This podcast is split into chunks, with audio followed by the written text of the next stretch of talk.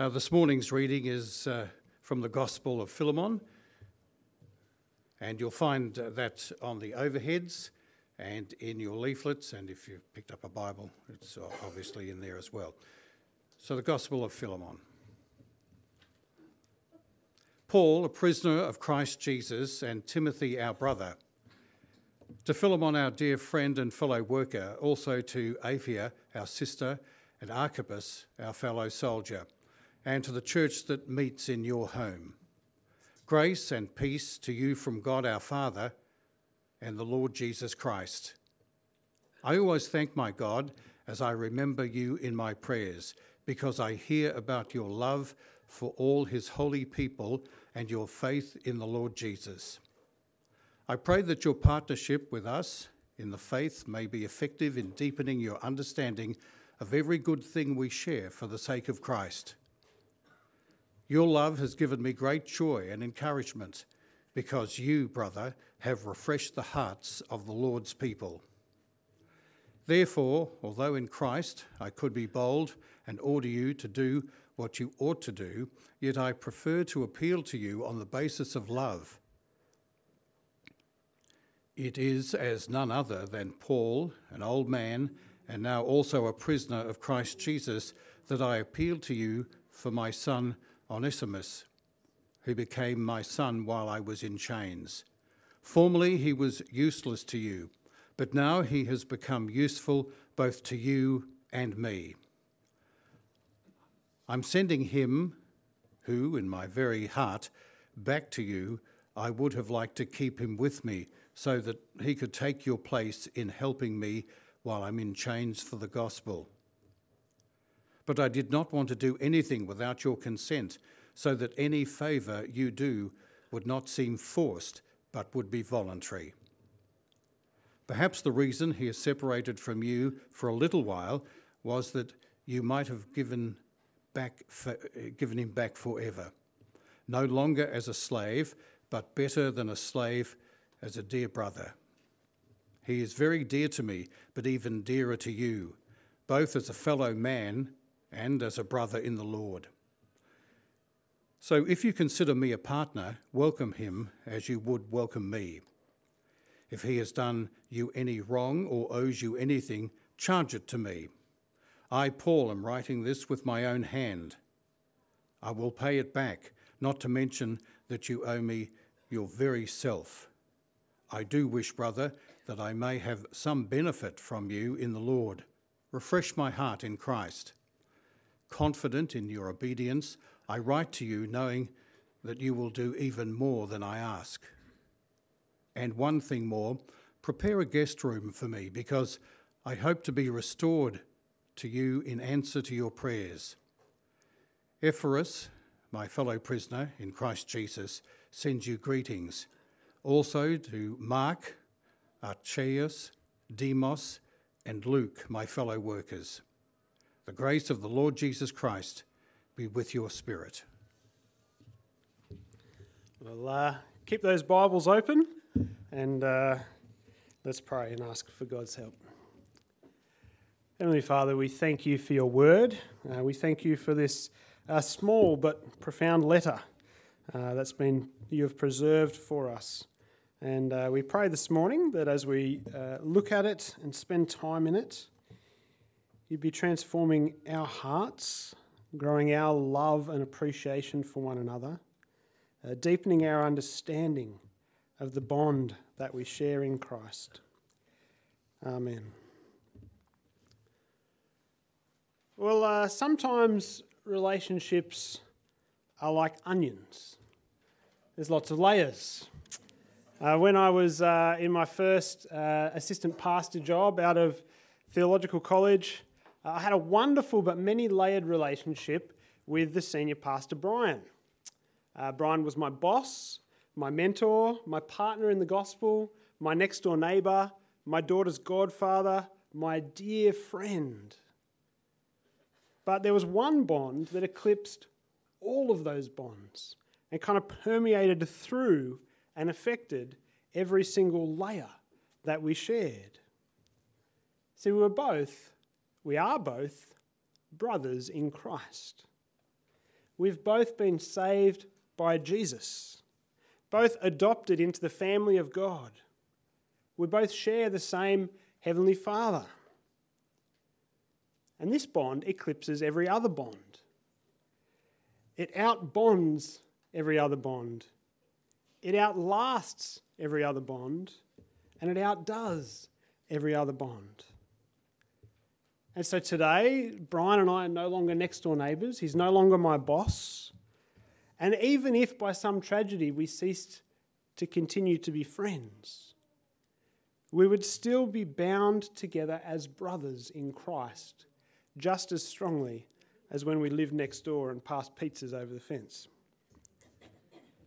So, this tiny letter to Philemon is about the bond that overshadows and eclipses all other bonds. This bond that is stronger than chains, stronger than debt, stronger than slavery. This is the bond that binds us. Have a look at verse 1.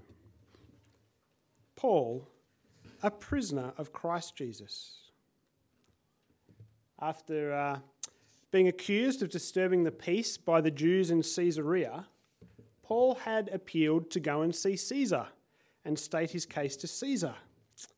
Uh, Paul was taken to Rome and he was put in a house which he rented himself uh, with a Roman guard under house arrest for a few years while waiting for his hearing with Caesar. And throughout this letter, uh, Paul uses a play on words on the word bound. Uh, Paul describes himself literally in verse 1 bound for Christ. Now, this is significant because of who he's writing to and what he's writing about. See, Paul's writing to Philemon about someone else who is bound Philemon's runaway slave, Onesimus. And the words actually that we have in English translated as prisoner and slave actually share the same root word bind, bound, bonded. See, Onesimus, the slave, had tried to escape his bond to Philemon, his master. He'd run away, but while on the road, uh, on, on the run in Rome, he ran into Paul, bound in chains. And just as his master Philemon had met Paul and heard the gospel and become a Christian and a follower of Jesus, so too had Onesimus heard the gospel, turned to Christ, and been saved. And what's really interesting and profound about this little letter is not so much what Paul says, but what Paul doesn't say and what Paul doesn't do. See, notice he doesn't tell Philemon, hey, I've met your old slave, he's become a Christian, so he's not your slave anymore. He doesn't say, hey, Philemon, I'm keeping him here, he's been really helpful, and he's really great asset to the gospel and to me here in Rome, so uh, thanks very much, I'm not sending him back. He doesn't declare Onesimus' freedom now that he is a follower of Christ. He doesn't break that bond of slavery. I wonder how Onesimus might have responded to Paul when, as a new Christian, in that kind of high and elation of just having found Jesus and having all your sins forgiven, having your eternity locked away and hidden with Christ. I wonder how Onesimus might have responded when Paul said, Okay, so now you need to go back to your master and go back to being a slave. Living in our Western world after the abolition of slavery, uh, which was actually led by Christians uh, in the West, it's a bit confronting to us when we come across Paul's teaching in the New Testament to slaves and masters. Paul's teaching in the New Testament doesn't actually go on the offensive against slavery. It doesn't tell slaves to stop being slaves and fight for their freedom. It doesn't tell masters to release their slaves from the bonds. Actually, in Ephesians 6, Paul tells slaves to obey their earthly masters as they would obey Christ. Paul tells slaves to be better slaves, more faithful slaves, more hard-working slaves, slaves who work for their good of their master. And here, Paul sends a slave back to his master. He seeks Philemon's consent. Have a look at verse 14. He's still treating Onesimus as a slave bound to his master Philemon. I think we find this a little bit shocking and surprising.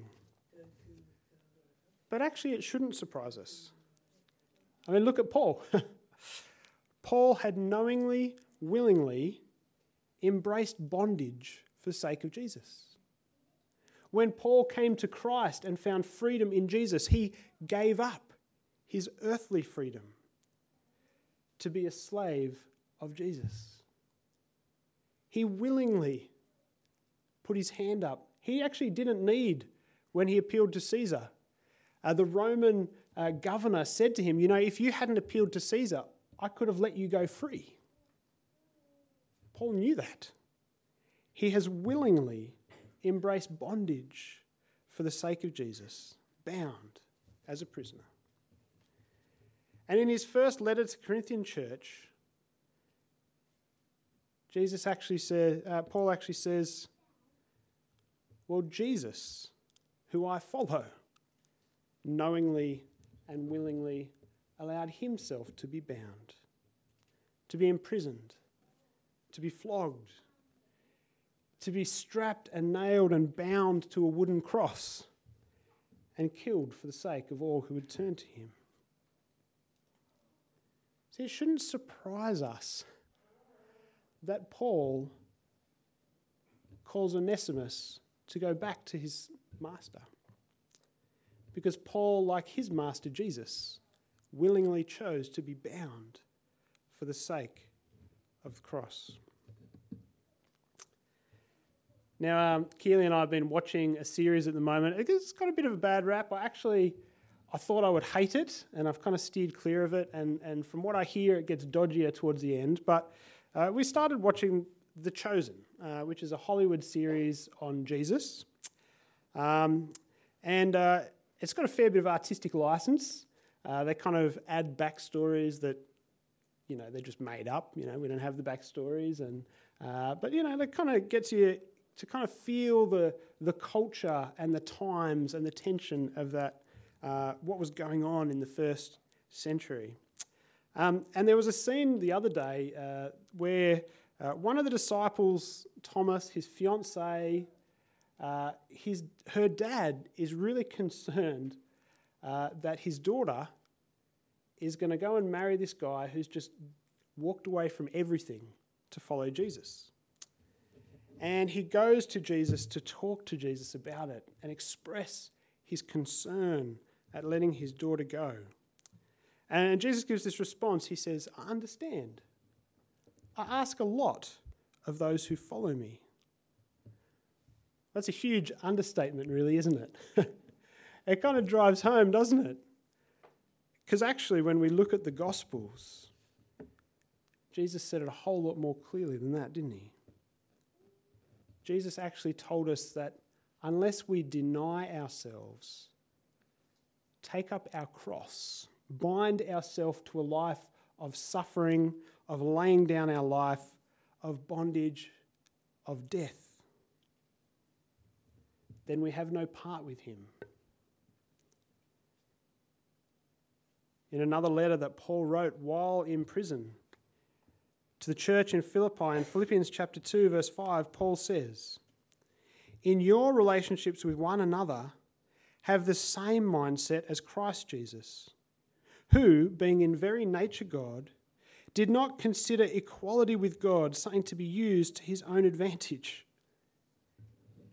In other words no one was ever free like Jesus was free he was on the throne in heaven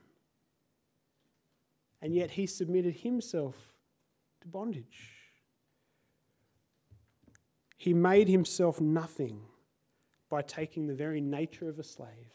He, eternal, omnipotent, omnipresent God, bound himself into a human body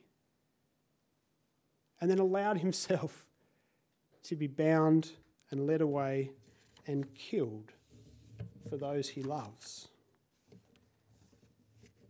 So I just want us to pause and reflect here that whatever we think about slavery as an institution, I want us to stop and just see here in this letter with these two people that it shows us just how radical it is to follow Jesus. See, the gospel flips our idea of what is free on its head. This slave who tasted freedom is so transformed by Jesus that he would willingly go back to his old master and become a slave again. He's so convinced that Jesus is worth giving up every worldly thing for, even his own freedom, that he is prepared to be a slave for Jesus. And I wonder, would we go back? If you were Onesimus, you've just heard the gospel, would you go back? See, we, just like Onesimus, have chosen Christ. He's chosen us. But we haven't chosen the smooth or the easy option. We've actually chosen in following Him. We've chosen to lay down our lives, to lay down our freedom. Jesus said in Matthew 10 Whoever finds their life will lose it. What he means is if, if we're worried about holding on to our freedom, our earthly, shallow, temporary freedom, we actually lose it. But whoever loses their life for my sake will find it. See, Onesimus, who'd found his life, his earthly life, his earthly freedom, when he escaped slavery, actually found real life in Jesus, true freedom. And he was prepared to lose his life of freedom here on earth for the sake of Jesus.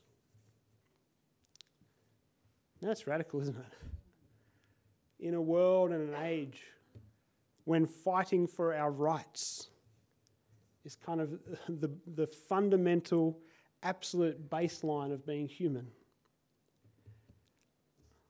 Well, Jesus calls us to lay down our rights. In a world that cries for freedom, Jesus actually calls us to bondage, to slavery, to lay down our lives. See, when we realize, like Onesimus, what we gain in Christ, we realize that what we give up isn't that much at all.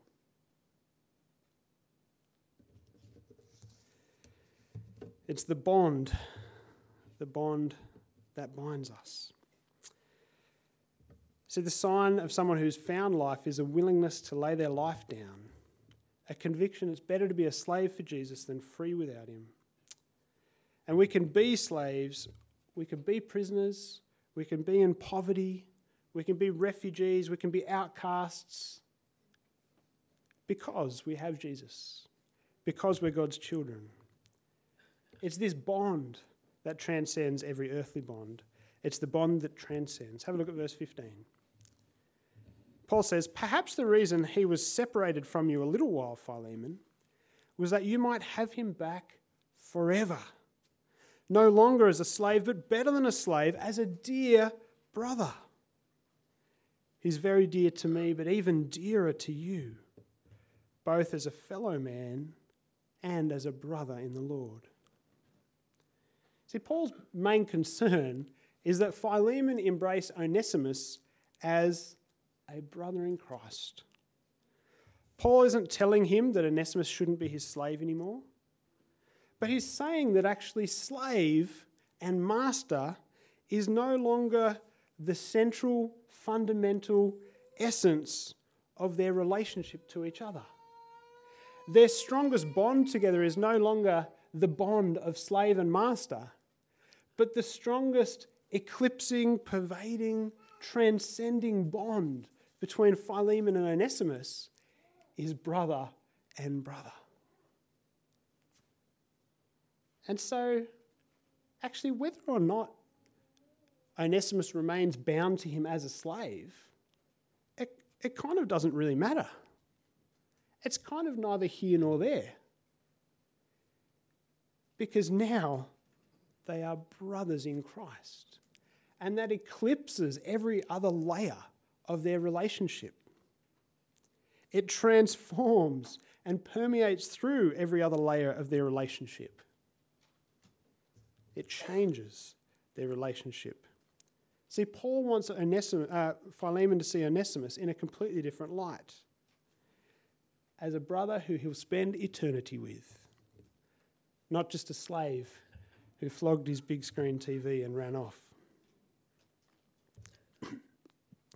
Now, um, you know when you go to a party and you meet people you don't know, and uh, it's, it's interesting when you do the introductions is that uh, you know some, someone introduces you, you know the, the host of the party, the person whose birthday or wedding it is, introduces you to someone else. It's always interesting how they introduce you, isn't it? It kind of how they introduce you says something about how they see what is the fundamental connection we have here. What's the fundamental bond we have in this relationship? Uh, if they introduce me as, you know, oh, this is Scott, who's, you know, this is my best mate, Scott, that says something, doesn't it, about how they see our relationship, how they see the bond that we have. Uh, if they say, oh, oh, this is Scott, you know, we played hockey once, and I thought we were best friends for life, you know, that actually says something about our relationship. It's, you know, they don't see it the same way I see it. If they say, oh, look, this is Scott, he's married to Keely, you know, that says something. You know, I'm just the ring in who's here by necessity. Well, what Paul is saying to Philemon, I want you to think about Onesimus at the forefront of your mind, at the core of your relationship, not as slave and master, but as brothers in Christ, bound together in Him for all eternity, adopted by our Heavenly Father. Family. So that when, when you introduce Onesimus to someone at a party, you don't say, Oh, this is Onesimus, one of my slaves. You say, This is Onesimus, my dear brother in Lord. And any distinction of slave or owner doesn't even matter. That when people find out, oh, actually, he's his slave, they don't act like it. He loves him like a brother, he treats him like an equal. Like Brian, who I mentioned uh, in the intro, it doesn't actually erase the other layers. Brian was still, even though he's my brother in Christ, it didn't change the fact that he was my boss. Uh, it didn't change the fact uh, that you know, when he gave me instructions about my, my work, I needed to obey him. But it did mean that the f- primary and foremost way I needed to relate to him is as a brother in Christ, a brother who also happens to be my boss, a brother who happens to be Onesimus's master, a brother who happens to be one of Philemon's bond servants. It doesn't erase the other layers, it eclipses them and transcends them and, and transforms them. In uh, one of Paul's other letters to a nearby church in Galatia, in chapter 3 of Galatians, uh, Paul says this In Christ Jesus, you are all children of God through faith. For all of you who were baptized into Christ have clothed yourself with Christ. There is neither Jew nor Gentile, neither slave nor free, nor is there male and female, for you are all one in Christ Jesus. It doesn't mean that we cease to be Jew or Gentile, or male or female, or slave or master. It just means that it's so eclipsed by this new reality, this new bond that we share as children of God, as brothers and sisters, that those things hardly matter anymore. they're inconsequential. They're still there, they're still real. They're just not the most important thing. And as he speaks to the church in Ephesus, as he calls slaves to obey their earthly masters as they would obey Christ, he calls masters to treat his slaves as brothers.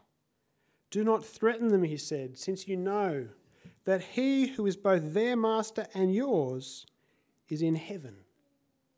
There's no favoritism with him.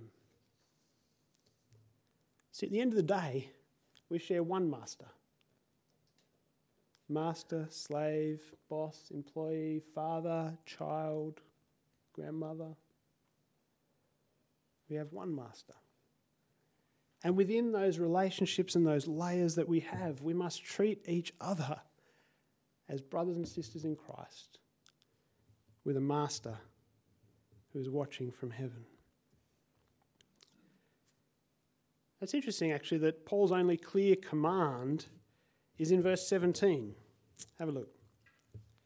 He says to Philemon, If you consider me a partner, welcome Onesimus as you would welcome me. This is quite profound. Easy to miss, but Paul's saying that actually in Christ, the runaway, thieving, returning slave deserves the same welcome as one of Jesus' hand picked apostles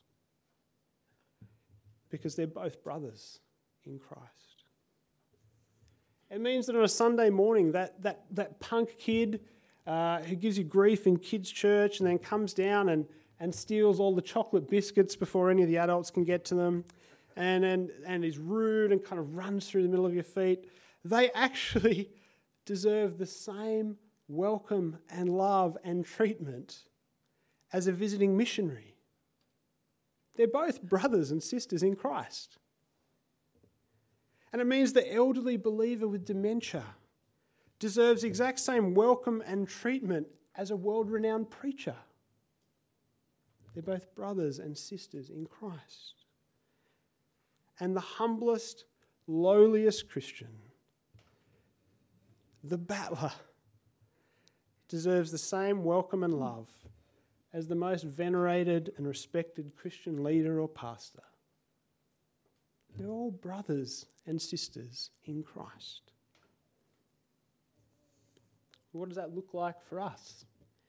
In our church, in our friendships, in our workplaces, in our homes, in our marriages, and our families? How do we relate with all the layers that there are? How do we relate to one another as brothers and sisters in Christ? Is that primary, fundamental, eclipsing bond? Is that what drives and shapes and guides the way we treat one another? Do we think of each other first and foremost as brothers and sisters in Christ? And then boss? Brother and sister in Christ, and then wife, then husband, then friend, then pastor, then neighbour, then business partner, then his brother and sister bond that we share at the forefront of our mind and the way we treat each other. Well, if that's not, I want you to stop today and think about well, what would change? Yeah, I've got this Christian at work, they, they kind of really annoy me. I've kind of been treating them just like a colleague. What would change if I treated them like a dearly beloved brother who I will spend eternity with? Yes, my wife's driving me crazy. Actually, that's terrible. I should have said my husband, because I'm the one that drives Keely crazy. Yes, we're husband and wife. But actually, more than that, more fundamental and central than being joined as husband and wife, we're brother and sister in Christ. And how am I building up and encouraging my wife to keep following Jesus so that we'll spend all eternity together?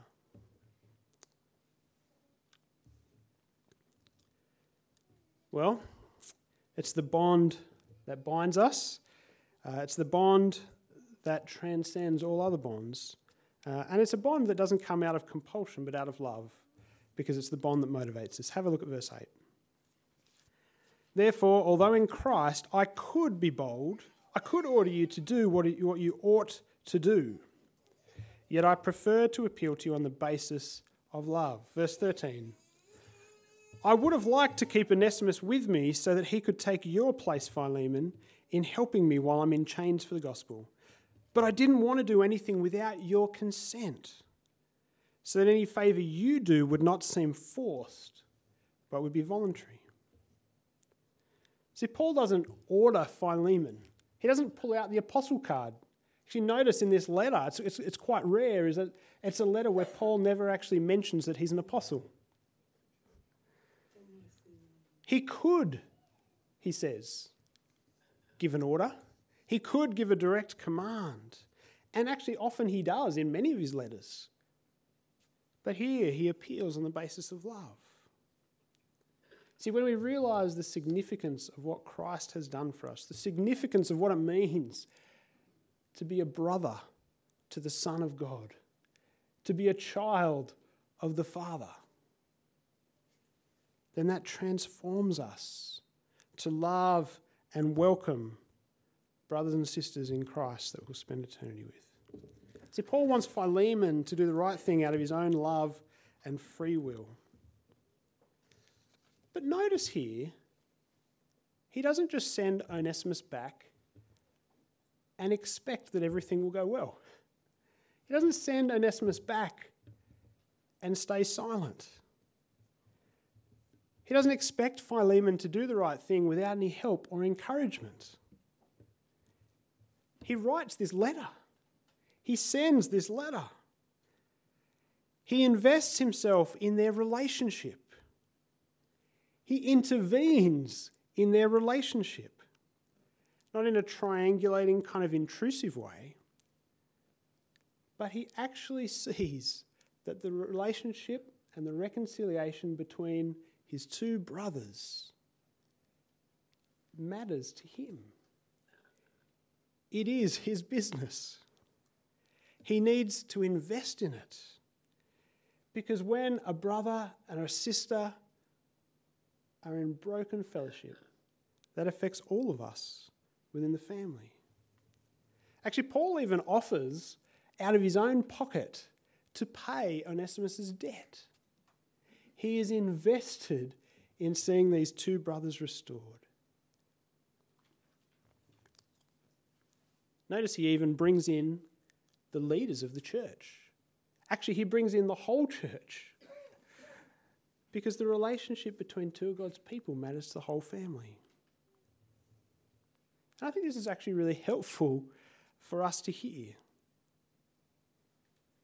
That actually we can't, as God's people, stand back and watch and do nothing when we see brothers and sisters in a broken relationship that needs mending. Actually, we have to invest ourselves in lovingly, wisely helping and encouraging them to embrace one another. We don't do that just by ordering, although sometimes there comes a time after the encouragement, after the gentle word. We do that by helping each other see the bond that we share in Christ and by calling each other love. That's quite significant when you think about all the different layers of relationships that we have as brothers and sisters in Christ, as brothers and sisters by blood, as parents as spouses, as friends, as colleagues. We need to be invested, not to sit back, but to help one another. Love each other as the brothers and sisters that we are. Now, as we close, I just I want to ask you to look around. Look at each other. Smile as you do. So, you know, but look around at the people in this room. Come on, Bob. Turn around. Look at these people everywhere. We are all our brothers and sisters. We are forever bound to spend eternity with each other. Don't worry, it'll be better once we've been risen and we don't sin anymore. It'll be, you know, be wonderful then. Let us love and welcome and treat one another as the brothers and sisters that we are, willing to be bound for the sake of Jesus and motivated by love. Let's pray. Heavenly Father, we thank you that you have adopted us as your children, that you have bound us to yourself through your Son and by your Spirit. And thank you that in doing so, you've bound us to each other. We don't go through life on our own.